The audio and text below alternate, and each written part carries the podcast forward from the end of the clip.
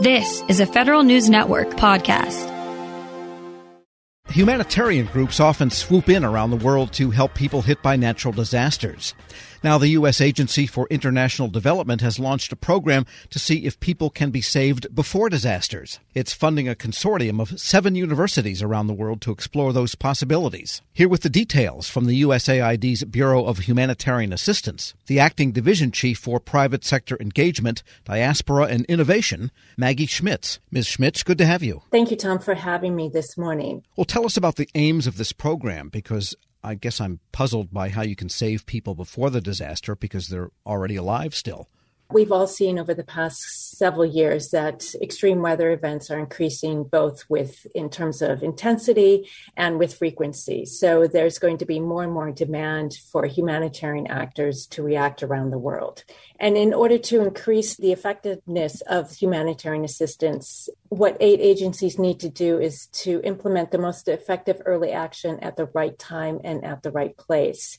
And what we are talking about with this project is called anticipatory action, or action that is taken before a predictable disaster in order to mitigate the disaster's impact.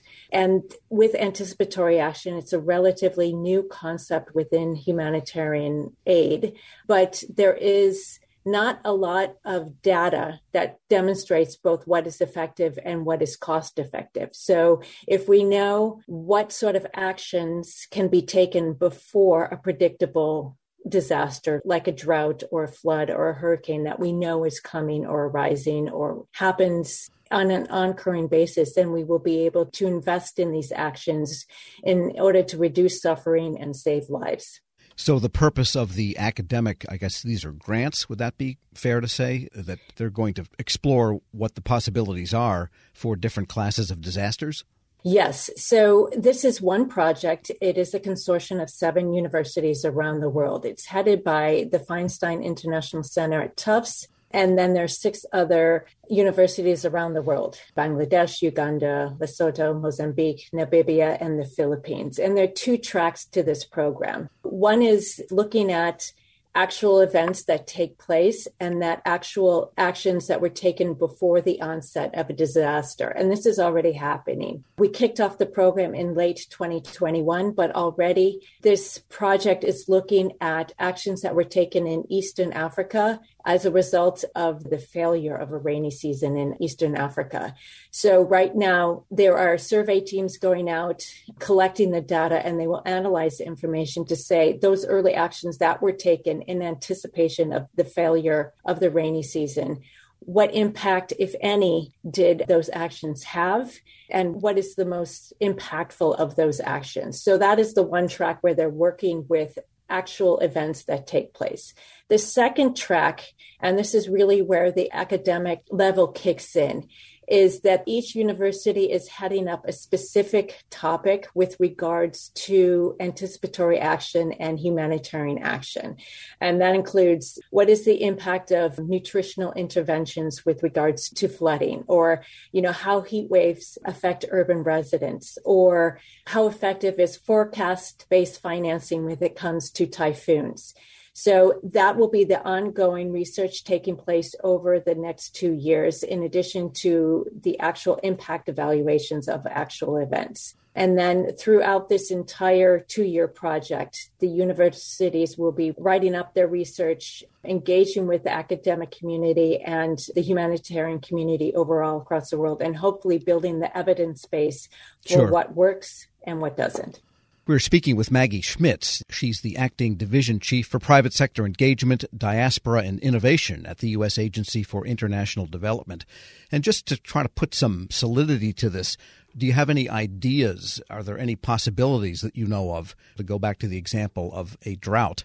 And that could cause a crop failure. So I guess hunger is the actual effect you're trying to stave off. Is there any possibilities that you're aware of that could be developed into real action plans, such as getting grain there sooner or moving people to different areas? So, a lot of what anticipatory action also does is look at how to make people more resilient to natural disasters. And, like you said, the example of drought or of flooding. Some of it will look at that agricultural practices. You know, are there different sorts of seeds or inputs or fertilizers that can be put into the system that will help people be able to withstand the impact of drought? Some of it will also be, again, like nutritional impact and whether prepositioning nutritional supplies for families the most vulnerable before a drought or before flooding takes place. And it's always better to anticipate and do something before something happens because that will allow you to reach the most vulnerable before there is an emergency. Sure. So at some point, the academic institutions around the world will come up with lots of great ideas. What's your plan to operationalize them? Because USAID works with nonprofits and local organizations on the ground in the countries where it operates. And so, whatever the universities come up with has to be learned and acted on by those organizations themselves that actually do the work. So, do you have a way of making sure that the intellectual property that comes from the colleges translates to what the organizations of USAID actually do? Yeah, that is a great question. And one of the great things about this proposal is that it actually plugs into the networks and the platforms that all of these aid agencies do. So they're working not only with each other on the academic level, but they're working with specific UN agencies. And that is the example that I cited in Eastern Africa and the failure of the rain season. That is directly working with one of the UN agencies.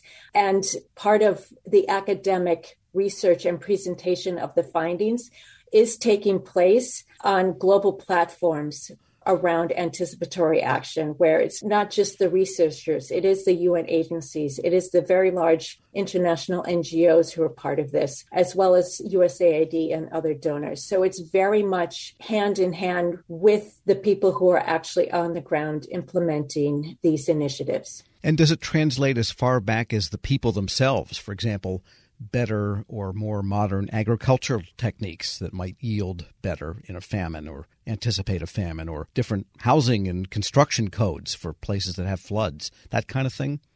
Yes, absolutely. Our partners on the ground worked with households directly, you know, training them on different agricultural techniques or working them to make sure they have access to markets for their goods. We worked hand in hand with local authorities on building codes or developing policies. We've done a lot of work in working with municipal, state, national governments in developing their emergency response systems, doing training, um, all of that. And what about the idea of preparing people in anticipation of, let's say, social or political upheaval? Because some of the most horrible effects we've seen in Africa have been because of what people do to other people and not droughts and famines and floods and so forth. And is that part of the research? Right now, it isn't much of it.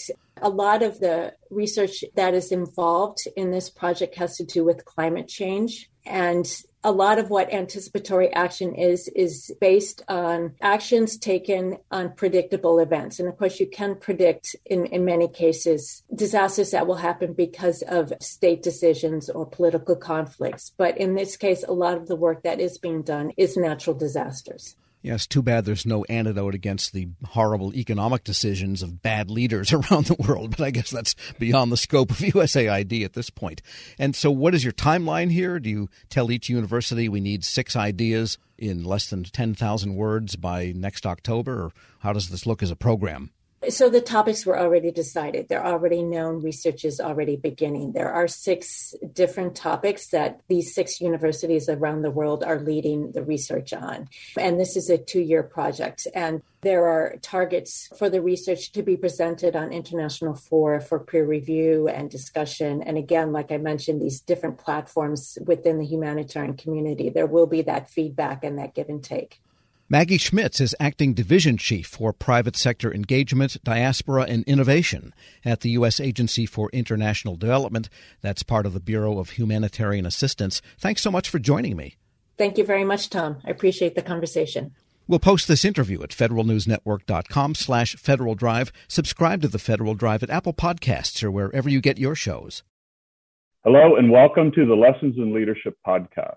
I'm your host, Shane Canfield, CEO of WEPA, and today I'm thrilled to be joined by Melissa Bradley, the founder and managing partner at 1863 Ventures, an investment company focused on bridging entrepreneurship and racial equity and accelerating new majority entrepreneurs from high potential to high growth. Additionally, Melissa is co founder of Venture Backed Ureeka, a community where small businesses gain unprecedented access to the expertise needed to grow their businesses and has more than 20 years of entrepreneurship, investment, and leadership experience. Melissa, welcome and thank you for being here. My pleasure. Thank you for having me. Who is the first person that you remember looking up to as a leader, and what was it about them that inspired you? So there are actually two people. Um, the first person personally was my mom. Uh, she was a single parent. And what I realized is that she was the leader of our household, but she was also the leader of our community. Um, she was a staunch advocate for children's rights in public schools, making sure that we got a quality education. She was a staunch advocate around rights for renters. Um, we were not in a financial position that we actually ever owned a home, uh, but she made sure that people who lived in various types of housing we were in regular housing. The people who were in regular housing, public housing, she made sure that their rights were advocated for, um, and really just always kind of looked out for. I'll, I'll, use air quotes the little guy, while although we were the little guy. Uh, and then I would say she was a huge advocate of older folks. Um, as part of her job, she worked during the week uh, in a full time job and then clean houses on the weekend, but also took care of elderly folks and a staunch advocate for elderly rights. Um, so that was probably the, the first leader. And then I would say the second leader that really came about professionally was a woman named Crystal, Crystal Gaskins, uh, who actually ran a, headhunting temporary firm that I ended up uh, spending about a year at. I quickly realized that was not my calling. But in a world where you are constantly managing the powers that be that want to hire all these people and move people around, and the folks who are sometimes in vulnerable positions and obviously seeking a job, she always manage to treat everyone with the with the ultimate respect. And part of the business was actually um, managing hotels and getting service workers to show up. And that's a tough job, right? To try to motivate people who barely are getting paid enough under not great conditions. Um, and so she taught me three things. She taught me how to be a motivator and that recognizing leadership is not mandating, but motivating. She taught me that leadership is not just reporting up, but also reflecting and supporting those who may be underneath you from a hierarchical structure.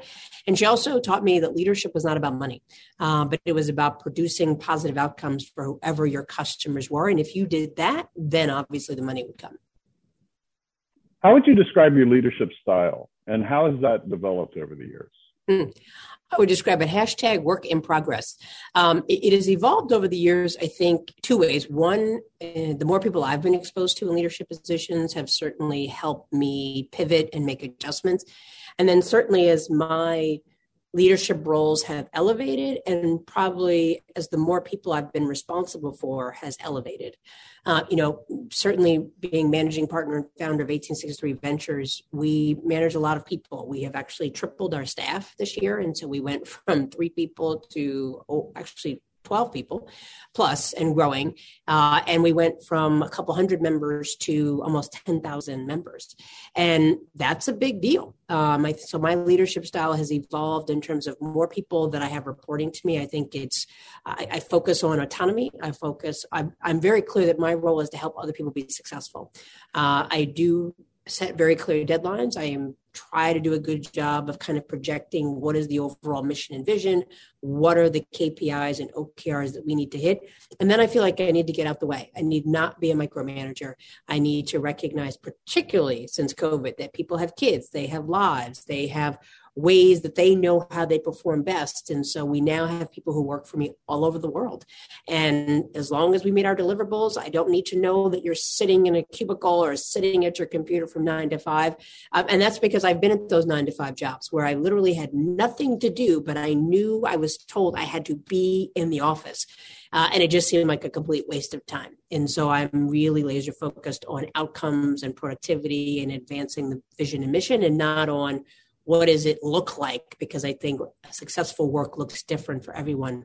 And then i would say more externally as we now have grown to lots of members and we have a social media presence and i talk to people i'm mindful that the, the probably the most important from an external uh, perspective about my leadership is that i am mindful that i am modeling not just for myself but particularly for other leaders and particularly black women and certainly gay black women. Uh, you know there are not a lot of us. Um, you know you mentioned that i'm a co-founder of ureeka so i'm fortunate enough to be in the first 30 or so Black women that have been supported through venture capital, which is a sad statistic, but for a different topic. And so I'm mindful that people are always watching me.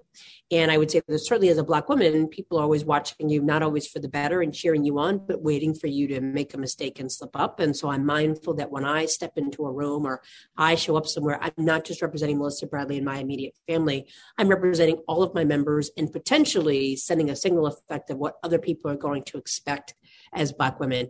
And the final thing I would say that definitely has evolved since now that I'm over 50 uh, is that I feel a much greater freedom to say what's on my mind. Um, than I did before, and I and I do that. I probably said what was on my mind before, but in a way that was reflective of my frustration and anger with the system. And now I say it with the expect with a level of calmness and the expectation that it's important that we are honest around what do black communities experience? And to phrase it in a way not based on anger but really using data. And so i would say i've consistently been a staunch advocate for black and brown communities. But has evolved from being very reactive and saying well don't do this and don't do that to saying let me explain to you why I think it's important that we take this up and really letting the facts drive the discussion. Some of that probably comes from the fact that I've worked in two presidential administrations, and we all know that that just goes back and forth and oftentimes based on rhetoric and not fact. And having six kids in a world of social media, I think there's something, the, the art of, of conversation based on facts and data has devolved to uh, opinions and pundits. And, and I think that's a challenge around leadership because your job is not, in my my mind, to convince people, but to inform people and allow them to make decisions for themselves.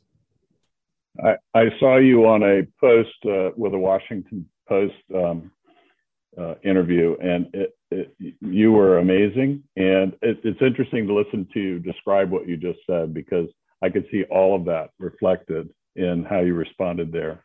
And um, make one other quick uh, comment about as a company grows, WEPA is growing as well. And you are so spot on. We have, as, as leaders, we have to let go and trust those people that work for us and empower them to do their job and then let them roll. And that's not always easy. One, shop all at the JCPenney Friends and Family Sale. Through Wednesday, use your 30% off coupon inside the JCP app and shine on with up to 60% off diamond solitaires and studs. Plus, get carried away with up to 70% off luggage from Samsonite, American Tourister, Skyway, and more. Anyone shops, everyone saves. We got your holiday. JCPenney. Offers valid on select items through 12 7. Offers reflect after coupon savings. Exclusions apply. See store jcp.com for details. Grab a 30-day free trial of Live by Live Plus, and you'll get unlimited skips, commercial-free music, and all of the podcasts and live streaming events you can handle. Visit livexlive.com slash podcast one to learn more and start your free trial.